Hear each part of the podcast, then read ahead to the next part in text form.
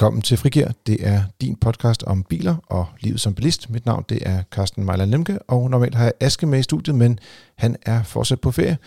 Det er ham meget vel ondt.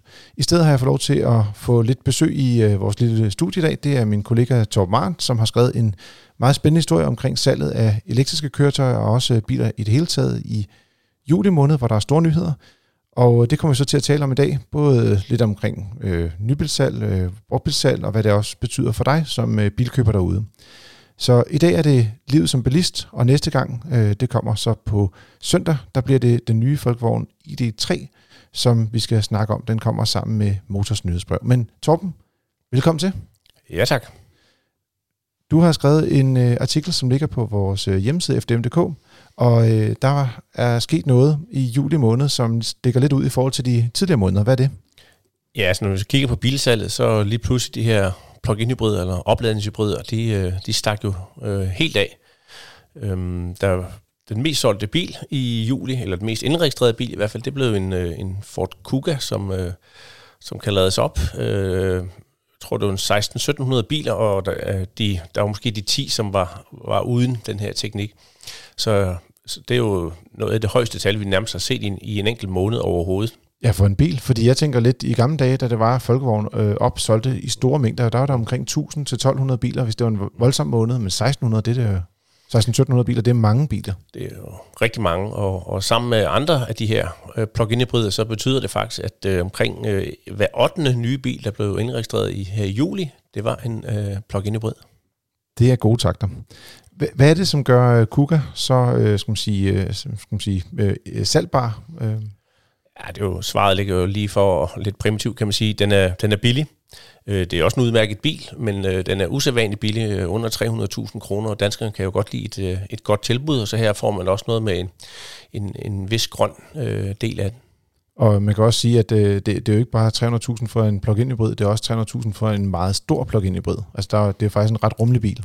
Ja, og det er jo en SUV, som også er en meget populær biltype, så her får man kombineret nogle af de der ting, og du kan også trække noget samtidig, så den kombinerer mange ting her. Ja, det er også, når man kigger på top 20-listen over alle nye solgte biler, så er det også den eneste opladelige bil, og det understreger også lidt, det er ligesom den, der ligesom trækker læsset på bilsalgssiden, for plug-in hybriderne i hvert fald.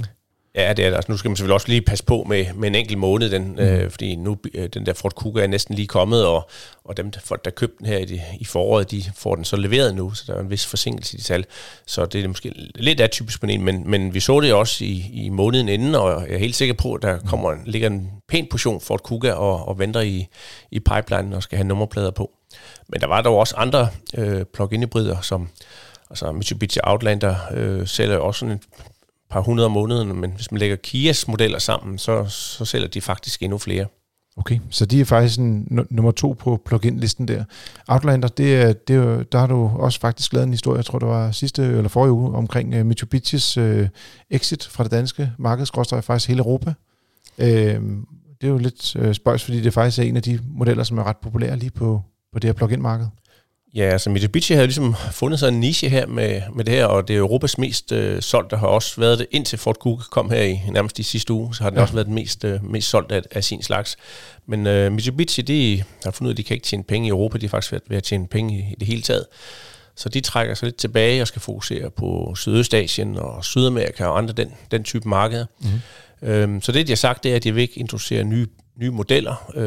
Det betyder jo sådan set det samme som, at de lukker og slukker. Hvor længe den her findes, det er lidt uvist, men det kan godt være, at man kan få den måske et års tid endnu, eller deromkring, men det har vi ikke fået at vide.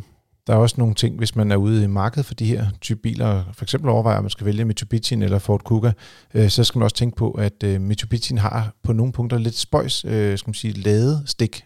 Den kører med noget type 1 ladestik i stedet for type 2, som er standarden. Og så mener jeg også, den kører til demo i lynladning, gør den ikke? Det er også, hvilket også er lidt usædvanligt at have på en plug-in hybrid. Ja, men det er jo, altså den kan jo så lade hurtigt med det her CHAdeMO. Det er jo sådan set en udmærket funktion.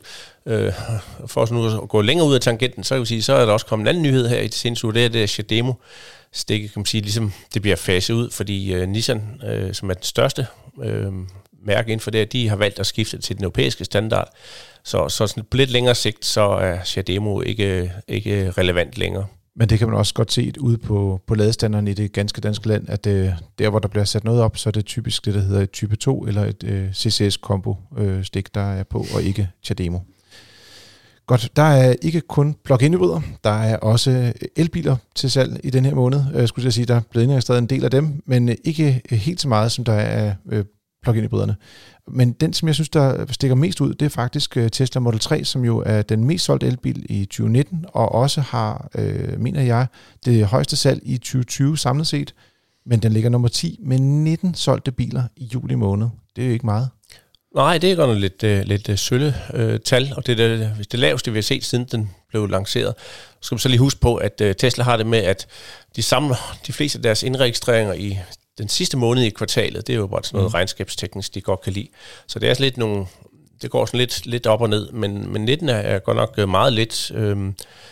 Der er tilsyneladende masser af biler på lager hos den danske importør, man kan bestille til levering i september. Ja. Så det kan jo ikke være sådan de helt store leveringsproblemer. Men den går lidt op og ned, så der skal nok komme en hel del Model 3 i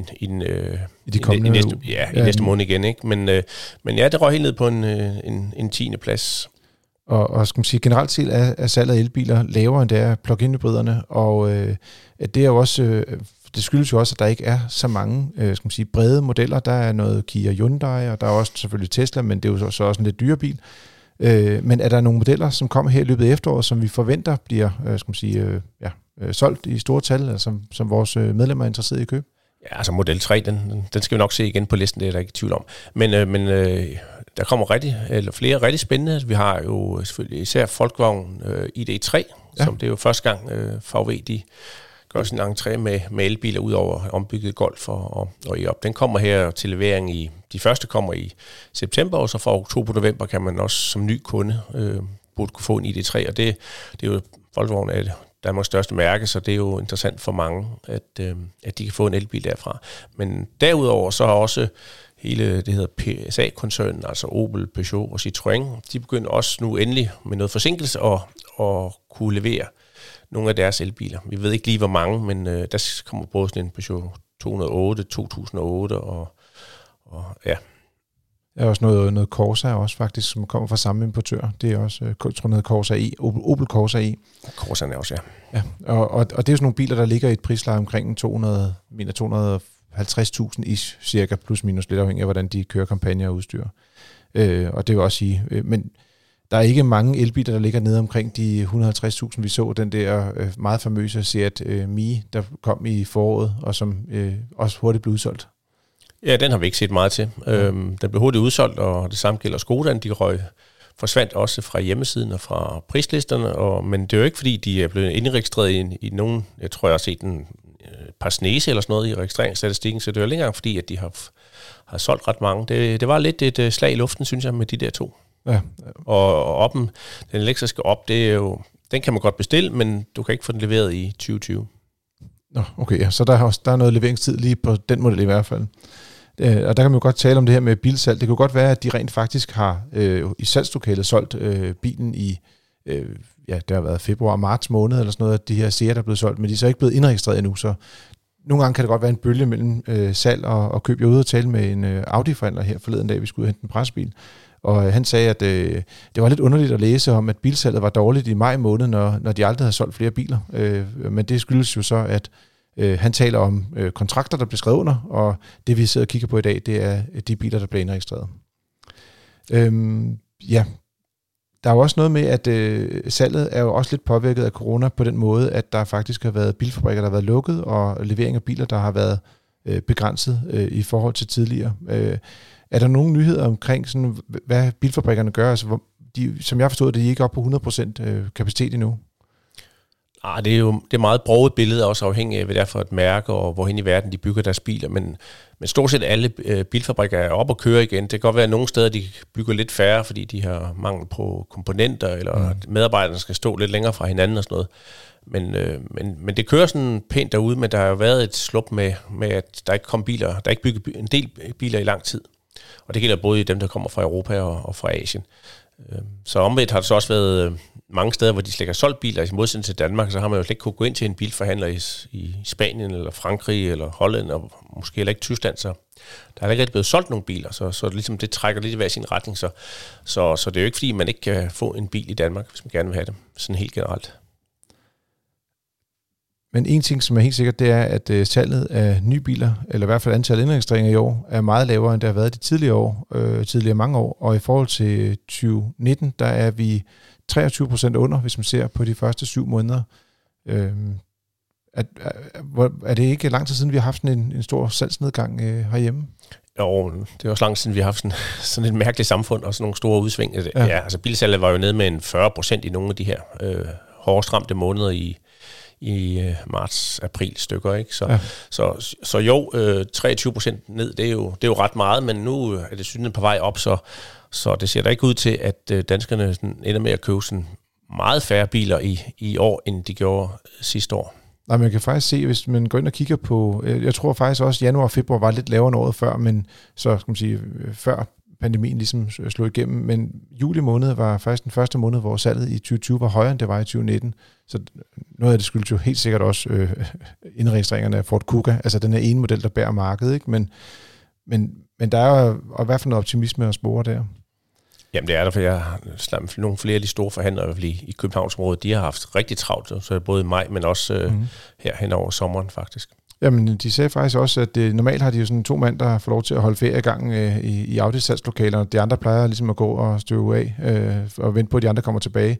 Men de har simpelthen spurtet rundt, nærmest løbet på væggene og solgt biler hele tiden, fordi at der har været masser af kunder, som ikke har været ude at rejse, og som tænkte, når vi ikke rejser, så kan vi jo altid gå ud og købe en bil i stedet for. Så der er i hvert fald meget interesse derude, og der bliver også handlet en del biler. Det var lidt sjovt. Jeg tog lige og kiggede på salgstallene år til dato, altså for de første 7 måneder i år.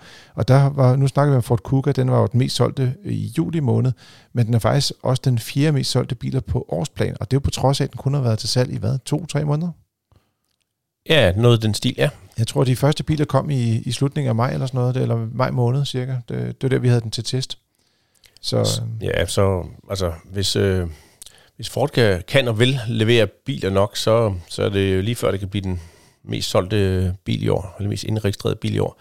Men der er stadigvæk et godt stykke op til Peugeot 208 og Citroën C3, som er sådan de der klassikere, der ligger forrest i Danmark, ikke? Men så må se, hvor længe om Ford Danmark får tildelinger nok, og om de hellere vil gemme og sælge nogle af bilerne til 2021, hvor de også måske kan få brug for nogle af de her grønne biler i deres CO2-regnskab. Ja, det sidste er jo helt klart også en del af det store regnstykke for importørerne og også bilproducenterne. Og man kan jo sige, lige præcis Peugeot 208 og Citroën C3, det er jo typisk modeller, som kommer op sådan rimelig standardudstyret og bliver solgt som kampagnemodeller. Så det vil sige, det er ikke sådan, biler, som bliver specificeret til den enkelte køber på samme måde, som man måske ser med nogle af de større biler. Jeg vil bare lige knytte en lille kommentar omkring brugtbilsalget. Det er faktisk højere i år, end det var sidste år. I modsætning til nybilsalget, så er der faktisk blevet solgt cirka 1000 biler mere.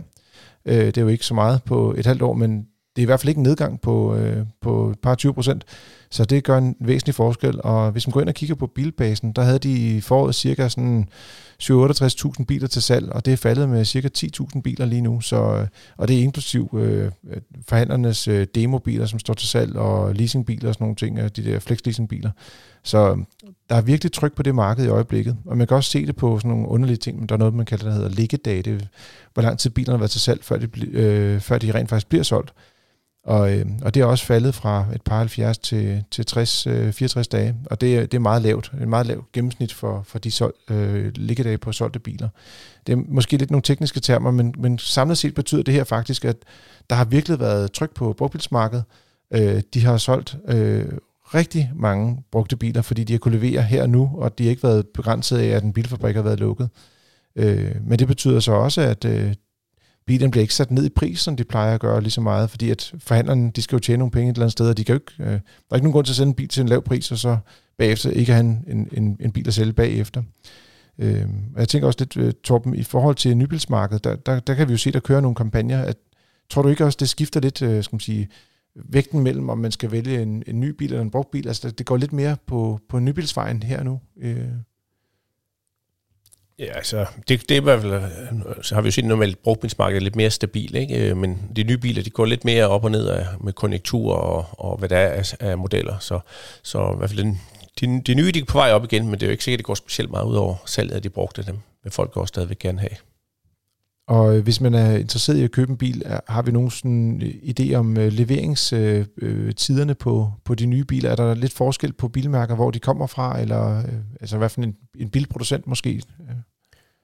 Ja, det er meget broget, både fra bilproducenter og hvilke modeller og så videre. Altså ved, hos Folkevogn, der er både Polo og Tiguan, de er blevet forsinket. Deres fabrikker har været lidt hårdt ramt, og det er også nogle populære biler. Så dem, der ser det faktisk lidt ret sort ud lige i øjeblikket at få dem i Danmark. Også noget som Mazda, som for alle deres biler fra Japan har været hårdt ramt, og de er faldet med det danske salg, eller danske indregistrering er faldet 75%. Så de har ikke rigtig kunne få. Så er der andre, tror jeg, sådan nogle Opel eller Citroën, de har ligesom kunne få nogle restpartier rundt omkring i Europa, som lige pludselig ikke havde nogen kunder, og så det svinger det lidt, så er der premiummærkerne, altså Audi, Mercedes osv., de har også været nede, og men så der har været en forsinkelse, men de er sådan op og kulverer nogenlunde igen, som jeg forstår det på dem. Så jeg vil også sige, at hvis man endelig går derude, så en ting er, hvis man har et akut behov for at købe en bil her nu, fordi den gamle er gået i stykker, eller man har brug for en ekstra bil i husstanden, men jeg synes, det vigtigste er egentlig at huske at vælge den rigtige bil, og så skal man sige, få lidt tålmodighed, og så lad være med at købe den hurtigste og den bedste bil, skulle jeg sige. Eller gå efter den bedste og ikke den hurtigste bil. Ja, det må det være sådan. Du har lyttet til Fri Gear. Det er dit frikvarter med biler og livet som bilist. Du kan læse artiklen om bilsalg inde på hjemmesiden. Det er den, som Torben har skrevet. Du kan finde et link inde i episodebeskrivelsen, der har jeg lagt ind til dig. Så må du meget gerne anbefale podcasten til dine venner. Du må give nogle stjerner og skrive en anmeldelse. Og hvis du har lyst til at høre mere til os, så kan du gå ind og trykke abonner i din podcast-app. Så kommer den automatisk ind på din telefon, eller hvad du nu lytter på. Så vil jeg sige tusind tak, Torben, for at være med. Det er bare helt i orden. Og vi høres ved her i weekenden, hvor det er, at vi rent faktisk også har Torben studiet for at tale om den nye Folkevogn ID3. Så god tur derude.